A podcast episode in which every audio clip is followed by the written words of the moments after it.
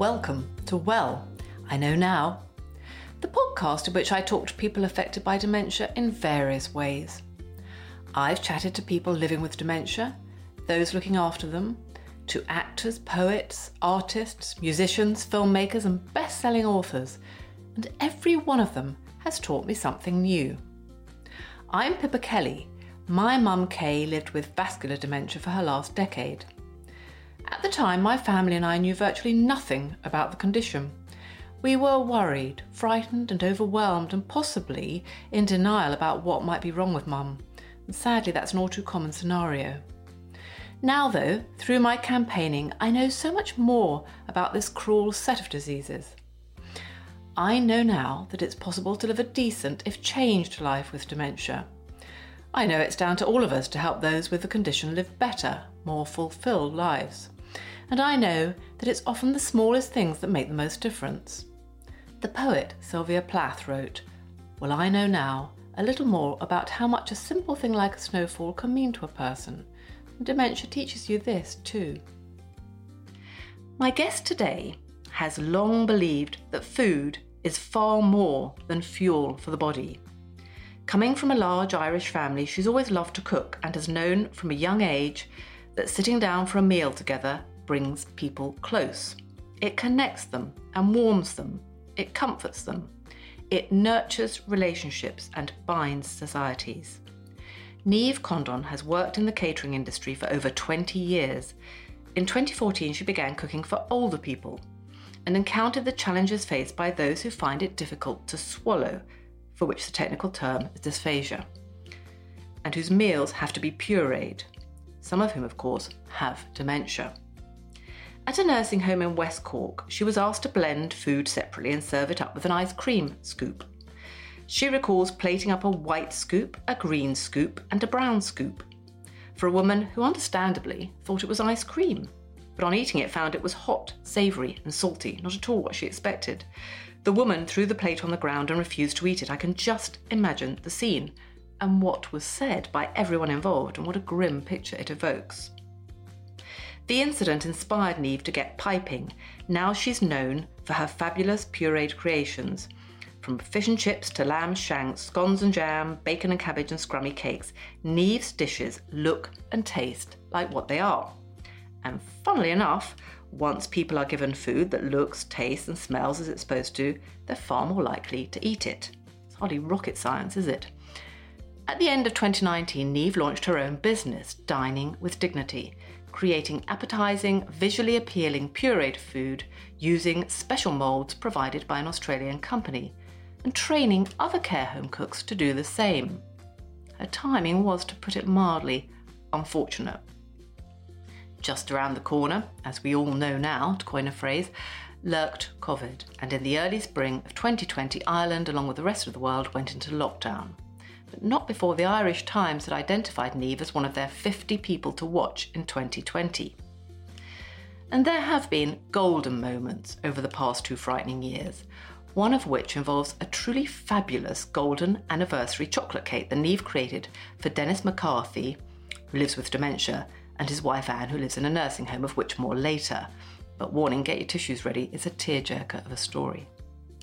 Now that hopefully we're beginning to get back to normal, Niamh is ramping up her business again, though to Niamh it's far more than a business. She's passionate about exposing the struggle, stigma, and exclusion faced by those with swallowing difficulties. Imagine going into a room, she tells me, where everyone is split into two groups. One group is offered tea, coffee, biscuits, and made to feel welcome. The second group is simply ignored. That's what it's like when you can't swallow. You feel isolated.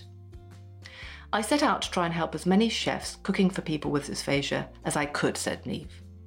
I wanted to help those sitting around the table facing three scoops on a plate. For me, Niamh's cooking, her understanding and preparation of food hold many valuable messages. Not just about people with swallowing difficulties, or even the ethos of care homes, and the havoc wreaked by COVID as it split families apart, but about what eating and sharing meals means to us all, what they bring to us. There's an almost philosophical aspect to what Niamh does that speaks to the way we live our lives. So, Niamh Condon, dysphagia cook extraordinaire, welcome to Well, I Know Now. Wow, Pippa, thanks so much for that introduction. yeah, pleasure. And I've just realised, actually, ridiculously, that if you should ever decide to write a book about all you've done, you'd have to call it Three Scoops on a Plate. Yes, totally. um, but first, I think it would be really relevant if you took us back to your childhood on the west coast of Ireland, because I think that was quite influential in you, wasn't it? Your your uncle the butcher taught you about the different cuts of meat and your big family, your grandparents. So just take us back to childhood and describe it a bit to everybody listening. Yeah, I did start in my uncle's butcher shop at the age of 12. And many people will say, oh my God, that is just crazy. However, I wanted to learn and mm. I just wanted to get stuck in. Mm. So while I was there, yes, obviously we couldn't go at knives. I was 12 years old, but we got to see so much. Mm. We got to see meat being brought in from an abattoir and being processed into what we know now as steaks and mincemeat and, and whatever else that the cuts of meat, and listening to my uncle speaking to his customers about how best to cook it. And mm. I just thought, wow, this is not just getting something in the shop, going home, putting it in the oven. There was so much more to it. Mm. But I never wanted to be a chef, funnily enough. I started out telling my uncle, no, I'm not going to be a chef, I'm going to be an engineer. And he said, I disagree. And if you can cook, you'll always have a job. Hmm. So he's right, but I wouldn't tell him that because uh, he would really gloat on that one. But it wasn't just the butcher shop or the deli. My grandmother lived, oh goodness, uh, about a mile away from that butcher shop. And I used to spend Saturdays with her hmm. every mm. Saturday, where we would sit, we would cook, we would clean, we would just do regular household chores. And it it gave me an insight into her life because every time you did something, it was okay, let's put the kettle on. Mm. And there was a story. Mm. Even though it didn't feel like a story, there was a story. There was a story behind do you know why we bake scones at a certain temperature? Or do you know why we would use the juice from the meat to make a gravy. These type of conversations that mm. I didn't think affected me, mm. but I obviously took it all in. And yes, that was my grandmother in Ennis, but then I went to Cork, which is a two hour journey from Ennis to study food process engineering. And while I was doing that, I stayed with my other grandparents. And yes, it was a case of I'll cook for you because you're letting me stay in your house. Mm-hmm. Um, but it was also them cooking for me. It wasn't just mm-hmm. a one way street. It was yeah. Me looking to see what they were eating and trying to understand because everything, I couldn't get my head around everything being cooked for so long. Right. But a lot of this was down to them worrying about the food safety and also that they couldn't chew the food correctly if it was too tough. So if it wasn't cooked long enough in their eyes, they ended up struggling chewing it and then they just would push it aside. Oh, that's interesting. So that sort of came into your life really early, this aspect of it, eating. It did, but I mm. didn't really take any notice to it at the time. And the other thing I noted when I look back now was the different types of cuts of meat that they would buy. They were mainly cheaper cuts. So I always thought that it was down to money and to the cost of things. But clearly it wasn't because obviously the cuts that they were buying needed to be cooked longer yes. either way. So it was clever on their part because mm. they were obviously very economic and, and mindful of their money, but they were also thinking of the end result. There was a traditional um, dish that they would call bodice in Cork. Mm-hmm. What bodice means, it's bacon ribs. So instead of a piece of bacon, they would get bacon ribs and boil them slowly for a couple of hours until the meat fell off the bones. And that was served with cabbage and mm. potatoes. So it was, yes, it was bacon and cabbage, but it was a cheaper cut. Mm. But the result, I can still taste it. Mm-hmm. The result is just fantastic. And the and the texture of the meat was just like butter. It just melted. So when that served to me, I got the whole reason why they liked using different cuts of meat and the whole aspect of cooking it for so long. Mm, mm. That's really interesting because actually you sort of imbibed it without knowing, I expect. It just went in you, didn't it?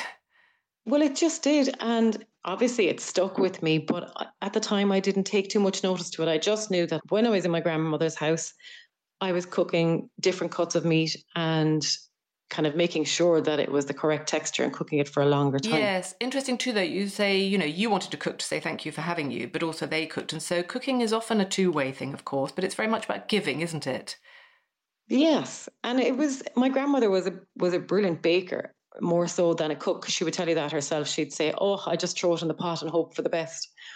But she was very good at baking, and the smells of apple tarts in, in the house was just really, really moving because she wouldn't just cook one; she might cook four because somebody might call.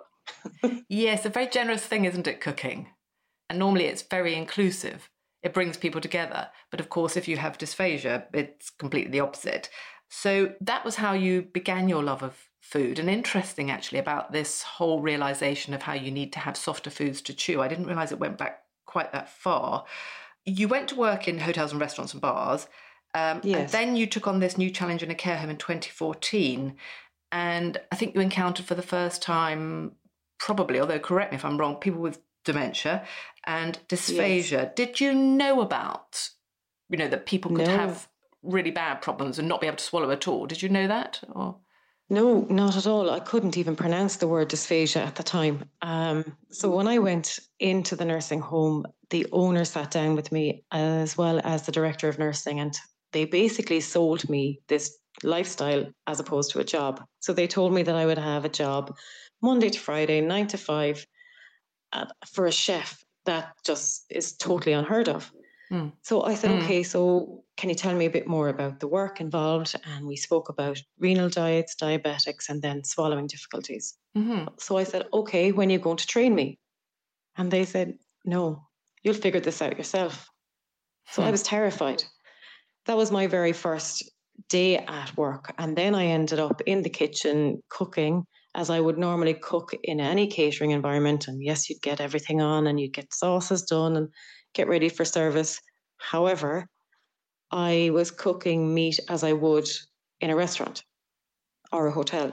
Mm. I didn't have it slow cooked. And I didn't, it, it didn't register with me at the time that this is what needs to be done. I was trying to get everything ready at the same time. But yeah. I was only one chef in the nursing home for 50 residents. So there was, it was just me and I had no support in the sense that I didn't have another chef to help me out mm. if I didn't know how things were working. Mm. And in the middle of all of that, I was just after making a cup of coffee mm. and it was taking five minutes and a man walked into the kitchen with a teddy bear and he was possibly 80 years old mm-hmm. And I was on my own in the kitchen. The kitchen porter had left for a cup of tea as well. And he was crying. Mm. And I thought, okay, what? This was my first ever encounter with a person with dementia or Alzheimer's. And I thought, oh goodness, what can I do? The man is crying. And the reason he was crying was he couldn't find his mother. Right. And I just thought, what am I going to do? Yes, you have you're a chef, you're in the middle of a kitchen, there's pots bubbling, there's knives mm, everywhere. Mm, and I just thought I need mm. to get this man out of here without upsetting him. Yes. So I put my arm around him and I said, Will I make you a cup of tea?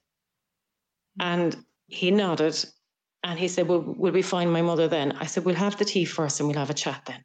Mm. Mm. I didn't know what to say. I genuinely didn't know what to say. So it it, it broke my heart mm. because I obviously I didn't want to tell him his mother was not alive. Mm. Because that would only what would that do? It would yeah. yes, of course, it wouldn't do anything. So we had the cup of tea, but that really kind of struck me, kind of went, oh my goodness, this is more than just I need to cook here. This was somebody's home.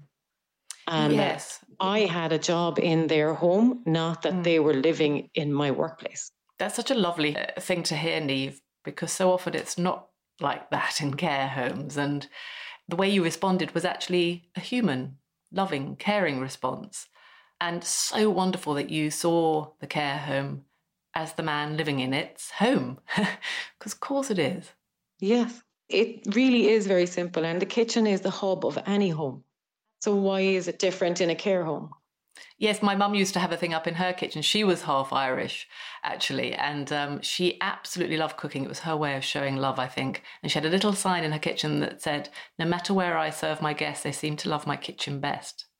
um, because that's so true. It's the heart, isn't it? It's like the kind of beating heart of a home always. I wanted to come on later because Ruby Tandoh, the Bake Off I think yeah. she was a finalist, wasn't she, rather than a winner? But anyway, she wrote a really good piece, I thought. I don't know what you thought about it in Vittles um, online yeah. lines from magazine, where she made this point about care homes and how they exist in this sort of blurred area, but very, very important area where it's not a, a restaurant or a public sort of place where you go to eat, but it's not quite like somebody's, you know, private home where it's just one family living. It's this very odd, blurred area that comes between a sort of public place and a very private place. I thought that was incredibly interesting, actually, and how important it is. Yes, she she really portrayed that really well, actually, in that mm. article. Mm, mm. Um, and she even compared it to, yeah, why can't we give Michelin star restaurant type food to people that live in care, and we can't There's no reason why we can't. Mm. I think chefs as well in aged care or in any facility, their flair for food might become stale or stagnant, or they might because they're doing the same mundane things. So why not change it up? Why not give somebody something that they've been looking for for a long time? We all have budgets. We all have a budget at home. We've budgets at work. We can work to budgets when we want to. Mm. So the excuse of working, oh, we can't afford that because of whatever the price is. Yes, you can. We all have a budget. And I had one as well in that nursing home, but I managed to do certain things. We did steak nights. Mm. So you might think, is fillet steak something that can be served in a nursing home? Yes, it can. And we did. And you might think, well, why? Because number one, it was a good cut of meat, obviously, for people to be able to chew easily. And the way it was served, it was served like a restaurant. We mm. made sure that these people had the same treatment as if they were going out to a restaurant on a Friday night, like everybody else. Yes, and that brings us to one of the things that you know now, isn't it? This uh, the respect that's afforded people is so important and shouldn't stop. Yes completely. Mm. The whole social side of food, for me, I didn't realize how important it was. Mm. But mm. yet it is. Why would it be different if you have a swallowing difficulty? Mm. And why I might know a bit more about that is because I did a dysphagia challenge mm. with a dietitian where we ate foods that were pureed and liquids that were thickened. And what I wanted to know originally was was I creating the food correctly? Did it taste fine? And was the texture easy to swallow? Mm-hmm. But what I found out afterwards was it was so socially isolating because I went out for a coffee mm. and I was inside in a coffee shop with my commercial thickener and I was thickening my coffee up and people were asking me, Do you need all that sugar? Right. Clearly it wasn't sugar, it mm. was mm. commercial mm. thickener. Mm. And then I felt strange because I had to spoon my coffee. Yes. I couldn't drink it. It was yes. too thick. Yes. And all the eyes were looking at me as if I was strange. Yes. And I had all these packets of powder around the place. Yes. So I had a lot more going on just for one simple cup of coffee. Yes. Than a regular person would be if they were going in. Yes. And I felt, okay, this is this is definitely something different. And I went back to the care home and we started cooking and we started doing some taste trials with everybody people with dysphagia were included just as much as people without dysphagia were included. Yeah, this is another thing that I love about what you do. You say when you go into a care home and if you're training, you know, other care home cooks or whatever you're doing in the care mm. home, you involve everybody from the manager to yes. the porter because everybody should be part of uh, the food process and just noticing things and thinking, oh, you know, Mrs. Jones isn't eating today. Why not? And if it's not passed on by somebody who sees her not eating, somebody else might not know. Exactly. And that's it. You've just hit the nail on the head. People would say, well, why the kitchen porter? in particular in smaller care homes, the kitchen porter is the person that scrapes the food in the bin. So they will know where that plate of food has come from. Mm. And it's usually, it could be a cleaner picking up a tray, it could be a care assistant walking past, it could be even the person from the laundry walking past that room and picks up that plate and brings it back to the kitchen and said, Isn't it a shame that Mary never had her dinner? Then, if that kitchen porter doesn't say that to the chef, the chef won't know. Mm. Mm. Then the nurse won't know. Then Mary then is starting to lose weight, and the dietitian is on the case, and then the chef is into a whole other different ball game, which is a simple solution if people talk. Mm. Communication is huge in cooking for some of the elderly, regardless of swallow. Mm, mm, mm. No, I thought was a, that was a really good point that you made there. And it's really just like families, isn't it? How you would, you know, notice things about each other and you have to look out for each other. The staff that work in a care home should really consider themselves as part of the larger picture, which would be a family. Mm, It's just yes. what you said. So they should consider themselves part of the family that work in the home. Yes, yes. Can you remember the first meal you made with pureed food that looked like a proper meal? You know, what it was and how well it worked? Yes, it was a beef casserole. Mhm. and I thought I've cracked this. This is this is great. But when I look back at the picture now, I'm kind of going, oh God, it could be better. but the whole philosophy was the exact same as what I do now. I just I've done it differently. So what I do is I will blend the food into the puree. I will put let's just take beef for example. I would put Mm. the beef into a tray and let it cool. When food cools, it changes density. Yes. So I was able to work with the beef now that had cooled and I semi froze it. So I put it into the freezer for an hour or two to be able to cut it into cubes hmm because I wanted a beef cube. I wanted it to look like beef casserole. And I did the same with the carrots. This was before I ever had any molds. Okay. And I did the same with the carrots and I did the same with the potato. And I plated it up and I had some sauce on the plate. And people were like, What is this? This is ridiculous. It looks just like a beef casserole. Mm. And everybody ate their dinner, which I thought was amazing because some of these people, they just needed assistance. They were totally depending on other care staff to help them to eat. So when they saw the food, they looked at it and they recognized it and they sat there with their mouths open. Whereas in the past, they'd see the food coming and they'd nearly turn their head away um, and just not really eat it. Yes, because so much of food is is about the look of it. You think about when you go out to a restaurant or even when it's served up at home, it's incredibly important how appetizing it looks. I don't know why that should suddenly go away. Of course. I mean, if you were in a restaurant and something was served to you and it, you had a bit of a burn on your on your chicken or, or your veg was thrown across the plate, You'd send it You'd back. be kind of saying, oh my God, if the chef doesn't care, yeah, how it looks, well, then what does it taste like? So it shouldn't be any different.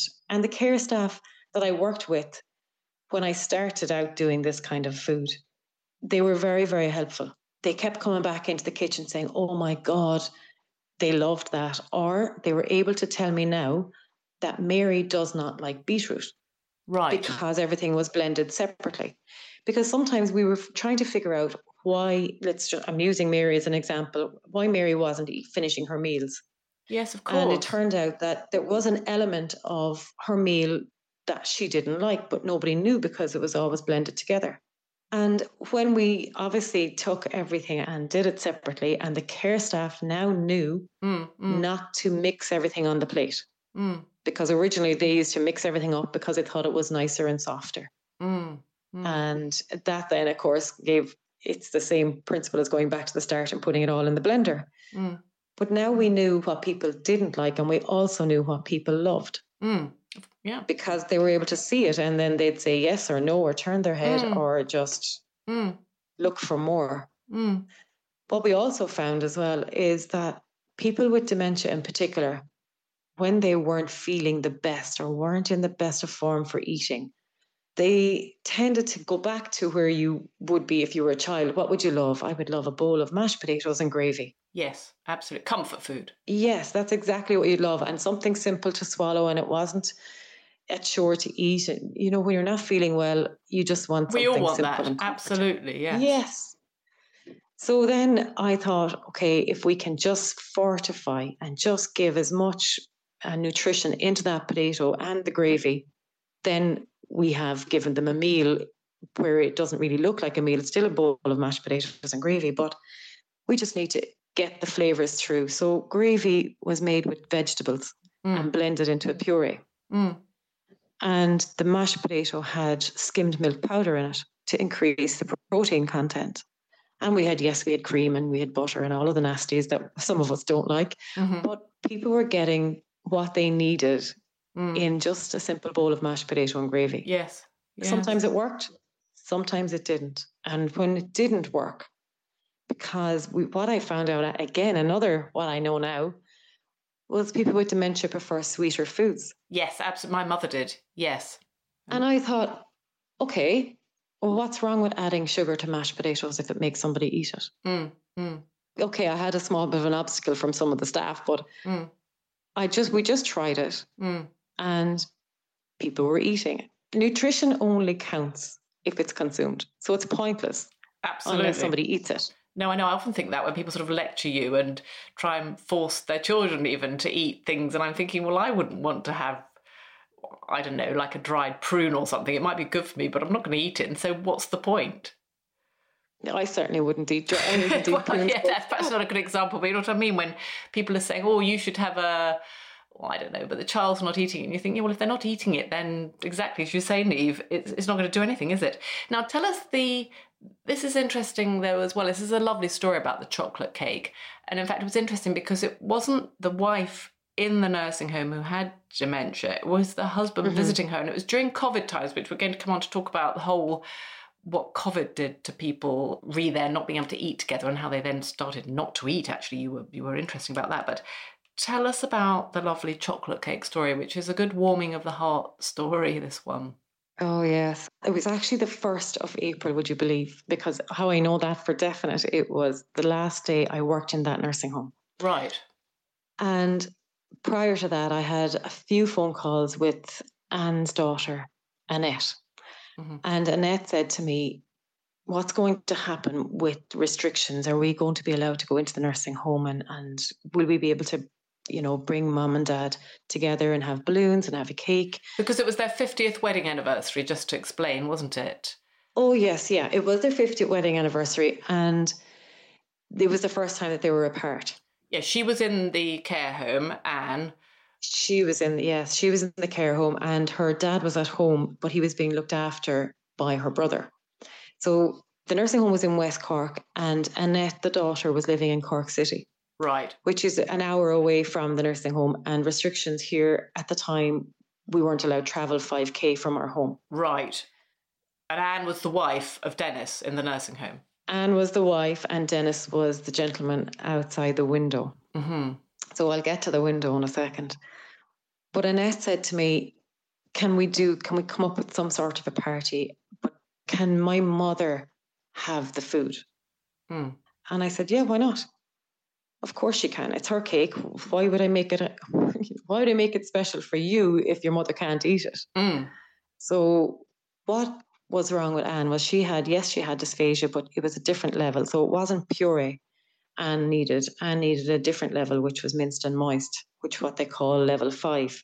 And yes, I had to make the cake, and yes, I had to modify it, and the cake was the easy part of the whole job. I then had to ring Annette and say, I will have the cake in your mother's room at three o'clock on the day. So she organized her brother to bring her father over to the window. But they went outside the window of Anne's bedroom and they were down there. And I brought the cake down and I was on the phone with my video because I had spoken to Annette and Annette said to me, Will you take videos and will you also take a few pictures? Mm. I said, I will, no problem. But I said, I'm not going to use, I'm going to send them back to you and it's up to you to do what you want. Yeah. It's your property. Because I felt very special in, in one sense to be part of somebody else's family's celebration. Yes, I mean, of course, very intimate. Mm. It was, it was really intimate. And I really did feel part of their family for that couple of moments. Mm. So I was the video, I had the video on my phone And I brought the cake down to Anne, and her eyes lit up because Anne used to work in one of the local supermarkets in West Cork where they were famous for baking. And she used to love fresh, crusty bread with slices of fresh ham inside it and cakes with cream. And she used to mm. love all of that. God, sounds delicious. She was my best, worst critic. She was, I'm telling you, she, she'd give Jay Rayner a run for his money. it was either very good or it was rubbish. Go back to the kitchen was usually her term. Right. And um, I brought the cake down and her eyes lit up. Well, it's such a shame that this is uh, audio and people can't see because it was in the Irish Times, wasn't it? And the picture of the cake, and Ruby Tandoh says it was the most I think she calls it a preposterous creation because it was absolutely over the top, wasn't it? It really was very flamboyant, sort of gothic. It was full of swirls and it was an amazing it was, cake. It was, it was crazy. It was huge. And I did it so big because I felt I didn't know what else to do because there was just me and Anne in the room. Right. I was kid out with um, PPE and her husband was outside the window with her mm. son. Mm it, it was just literally four people, but I thought, what in the name of God can I do? So it had to be big. Mm. And Anne loved the fact that it was big and she just felt queen of the day. And why not? So in we walked with the cake. I didn't put candles on it because it wasn't a birthday cake. Mm. And her face, she, when she saw him standing outside the window, her face was a bit shocked and a bit kind of, why is he outside the window? Mm. And I, explained Anne was able to understand what was going on. She was very with it. So I told her, look, Anne, with COVID, we just can't, for safety reasons, for your safety and for his safety, we can't have him inside. And the, the law says that we need to mm, restrict our movements. Mm. So I explained that to her, and she was okay with it. So she was laughing at the fact that he was stuck outside the window mm. as well. And then the poor man was looking in, knocking on the window, mm. in a sense, going, Well, why can't I be in? What's wrong? Yes, so difficult because he was the one with dementia. He was the one with the dementia and had other physical issues that she mm. needed 24 hour care. And obviously with her dysphagia then as well. So mm. she needed that bit more care at the time.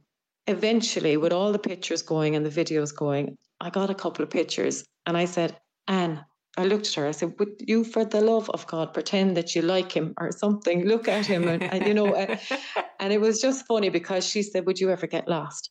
And he looked at her, and she looked at him, and there was just that one moment. It is. It's a beautiful picture. Yes, magic picture, and I had to stop mm.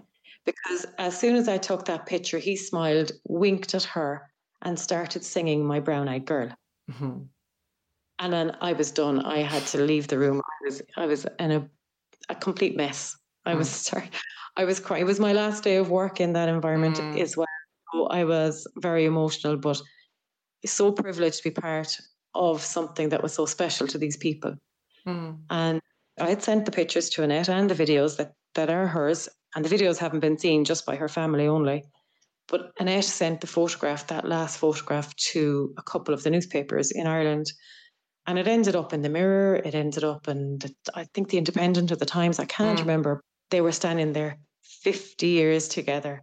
No, and it shows what food can do and the way it triggered him then to sing the song that had been sort of their song. And it cut through to him in a way, didn't it? That perhaps something else yeah. couldn't. And you talk about that too in what you know now. You know, the way that food does so many things and as we all know, really, it also has this fantastic nostalgic sort of quality.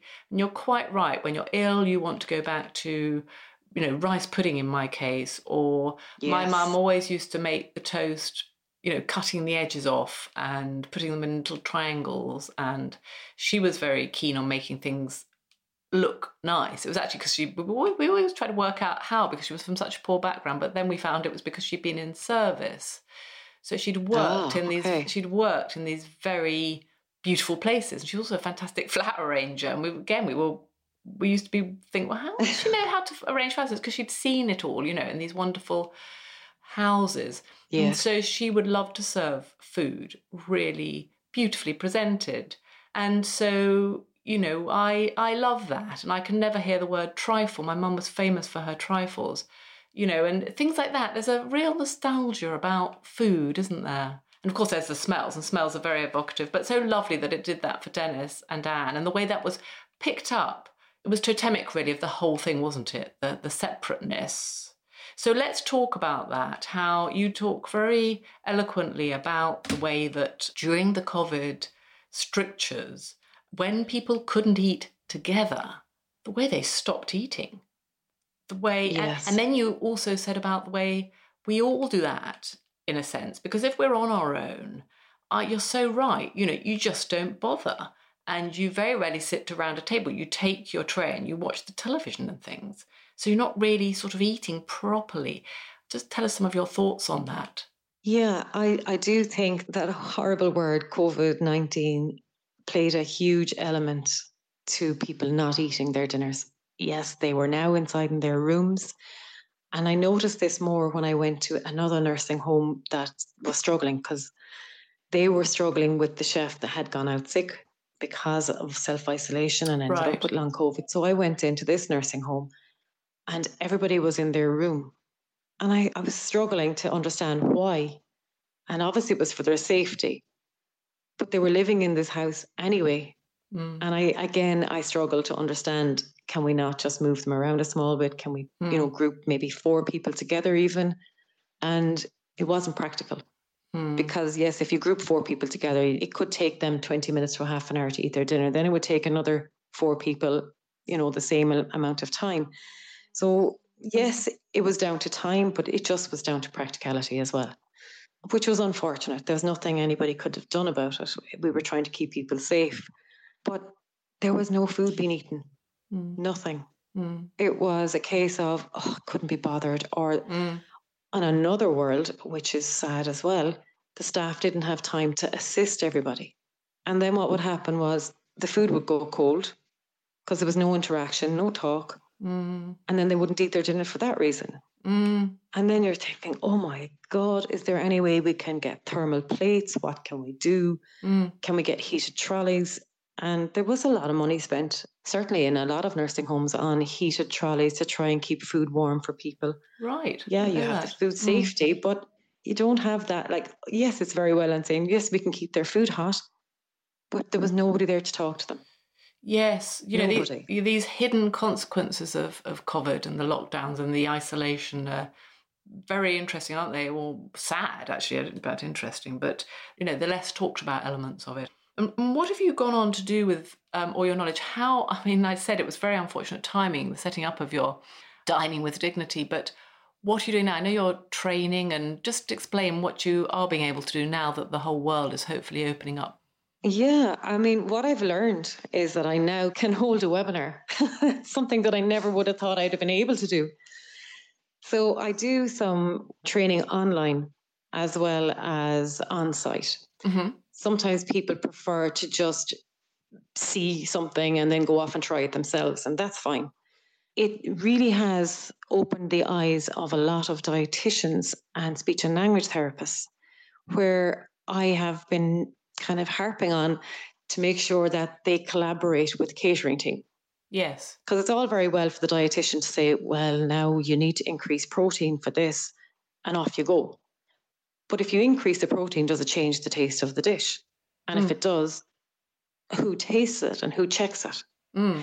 And yes, the speech and language can come along and say, well, you need to give this person level four, but they need to have level two drinks. Yes, just explain that. That's the way that they sort of grade the level of swallowing difficulty, isn't it, in dysphagia? So, Yes. which way round does it go? Yeah, it's an So- international collaboration. It's an international collaboration of dietitians and speech and language therapists where they've come together to standardize all levels. So if you're in Australia or Canada or the UK, level two is the same everywhere.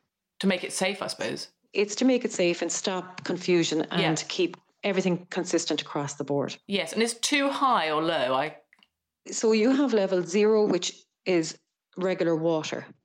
Then you have level one, which there's a slight difference in viscosity. Level two is thicker again. Three is like honey, and Right. four is like puree. So it's like a Right. thick set custard for all the world. right, right, right. And then the food then carries on up to level seven. So you sort of cook something, take it down Yeah. to to crumbs or, or whatever is required, and then build it back up with your molds and your thickening agents. Yeah.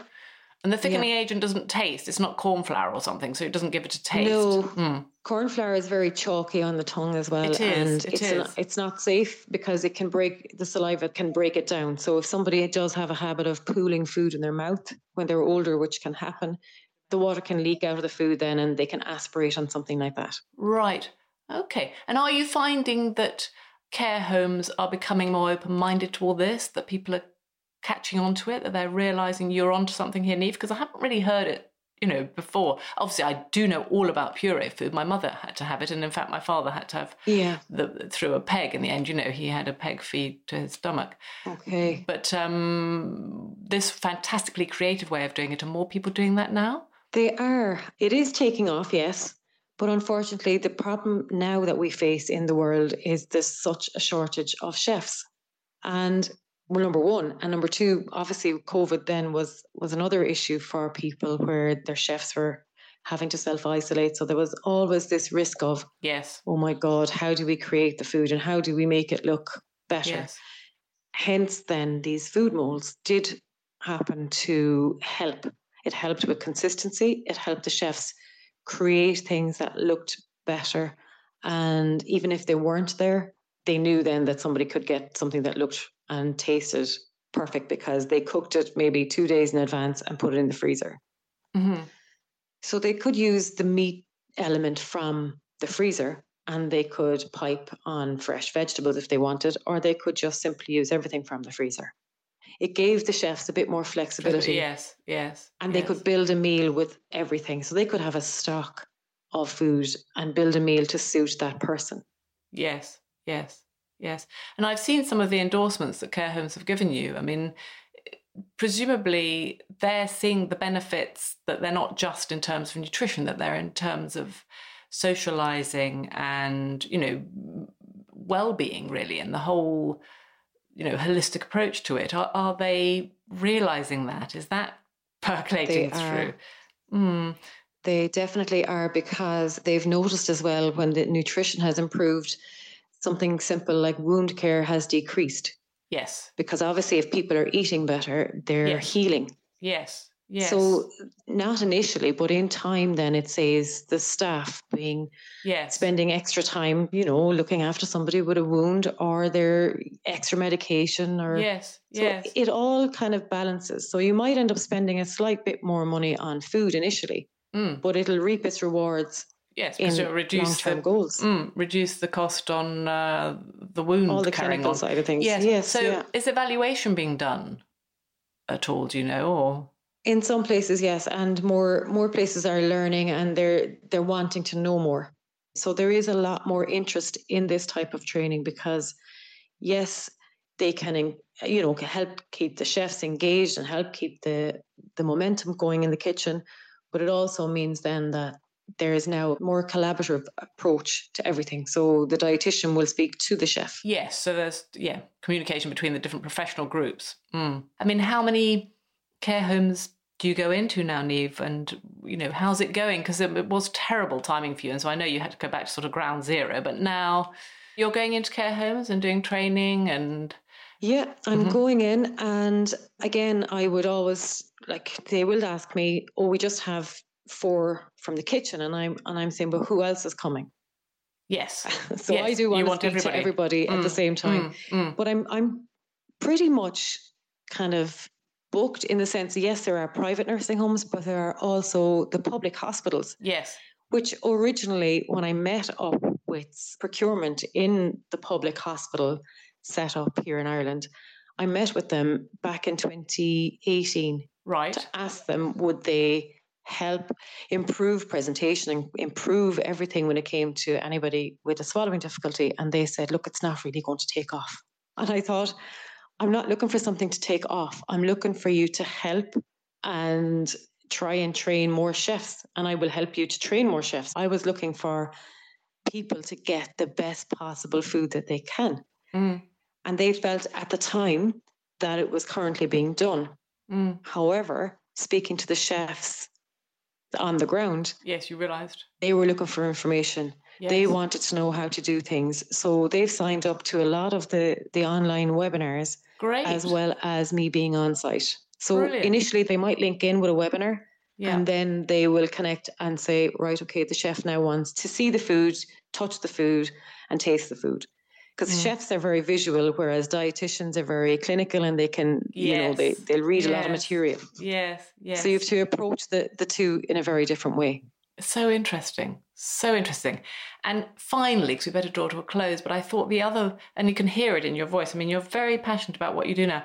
And you said to me when we were talking earlier that it sort of changed you a bit because you were quite shy and retiring, but now you've got a real fire in your belly about this. So, you know, you're very outward going with it and you're very passionate about it. And it's fantastic to hear. Um, but you said it sort of changed, changed you, as these things often do. You know, I think I'm a different person. Of course, Mm. it's so strange because I would have been the person that would be kind of embarrassed when I walk into a room or I'd, Mm. you know, shy away in a corner. Whereas now, and it, oh my goodness, speaking in public or even speaking to you on a podcast, I would have cried for a week beforehand. Oh, really? Gosh. well, you've done amazingly well then. And also, you're march- marching up to dietitians, aren't you? And demanding Oh, of I'm them just saying, questions. come on. The thing is, we're all people. We all Mhm. want to do what's best, really, we do. Mm. So why can't we just work together Work and talk together. about it? So Mm. yes, I know a dietitian has had their degrees and everything, and chefs have their qualifications. But why can't we just sit and talk and see what we learn from each other? So my thing is, yes, I will speak and I'll talk all day long about dysphagia and dementia and, and the struggles that people face with food when they have dementia and give them options. So if they're not eating with fork and knife, let them use their fingers, give them finger food. What's the problem? Yes. You, you have to go back to basics. You have to make it simple and accessible Mm. Mm. and mm. stop getting all worked up about it. If if if somebody wants to eat with their fingers and they make a mess, clean it afterwards. Don't clean it while they're eating. Yes, which is You'll interrupt them absolutely, it's very off putting, isn't it? completely. So yes, I do. I, I feel that I could talk for hours on this, and it has certainly changed me. Um, so much so that I've been invited to a couple of the universities to give talks on on this to some of the students, which have nothing to do with dementia or swallowing difficulties. So some of this is actually marketing students. Would you believe? Gosh, okay. Yeah, it's to highlight to them that career paths are not always straightforward. They're not process. linear. Yeah, they can go, yes, Yes. so, yeah, absolutely. They develop and they evolve and they're organic sometimes. Yeah, and Yeah. I wouldn't change what I do now for the for all the money in the world. There's no way. I I love what I do, and the people I meet are fantastic.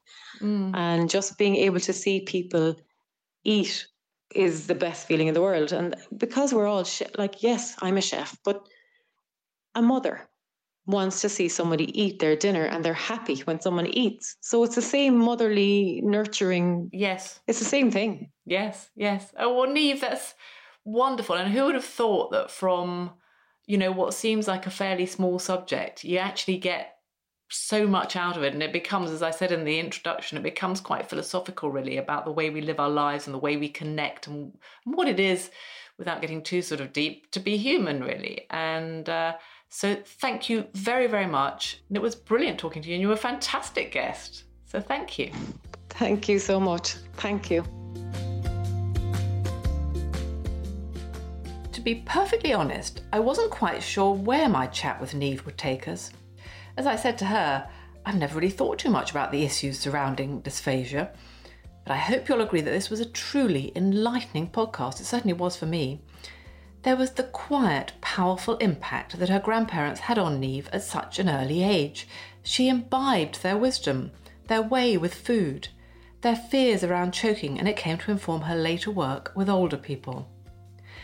There was the stigma surrounding the paraphernalia of dysphagia, the spoon feeding, the thickening powders, the separation, isolation, consequent poor nutrition and ill health that can follow. This is in such marked contrast to the hugely social aspects of eating that most of us know and enjoy popping out for a drink, calling in for a coffee, kitchen suppers. And of course, we're back to connections and the damage inflicted on our relationships, on our very selves, when they are disrupted. Which brings us inevitably to COVID, on which Niamh's thoughts were considered, and once again, for me at least, brought a new perspective to bear on what those living in care homes have been through in the past couple of years. Great British Bake Off finalist Ruby Tandoh called kitchens in institutions such as care homes the blurred spaces because they are one person's home and another's workplace. It is such a good point and one that Niamh instinctively understands. I love it that her care home training includes everyone, from cleaners to managers, dietitians to speech and language therapists, so that they can all contribute vital feedback. Sometimes a person's job seems perfectly suited to them, like bread and butter, salt and pepper, eggs and bacon. And so it seems with Niamh, the utterly brilliant dysphagia chef.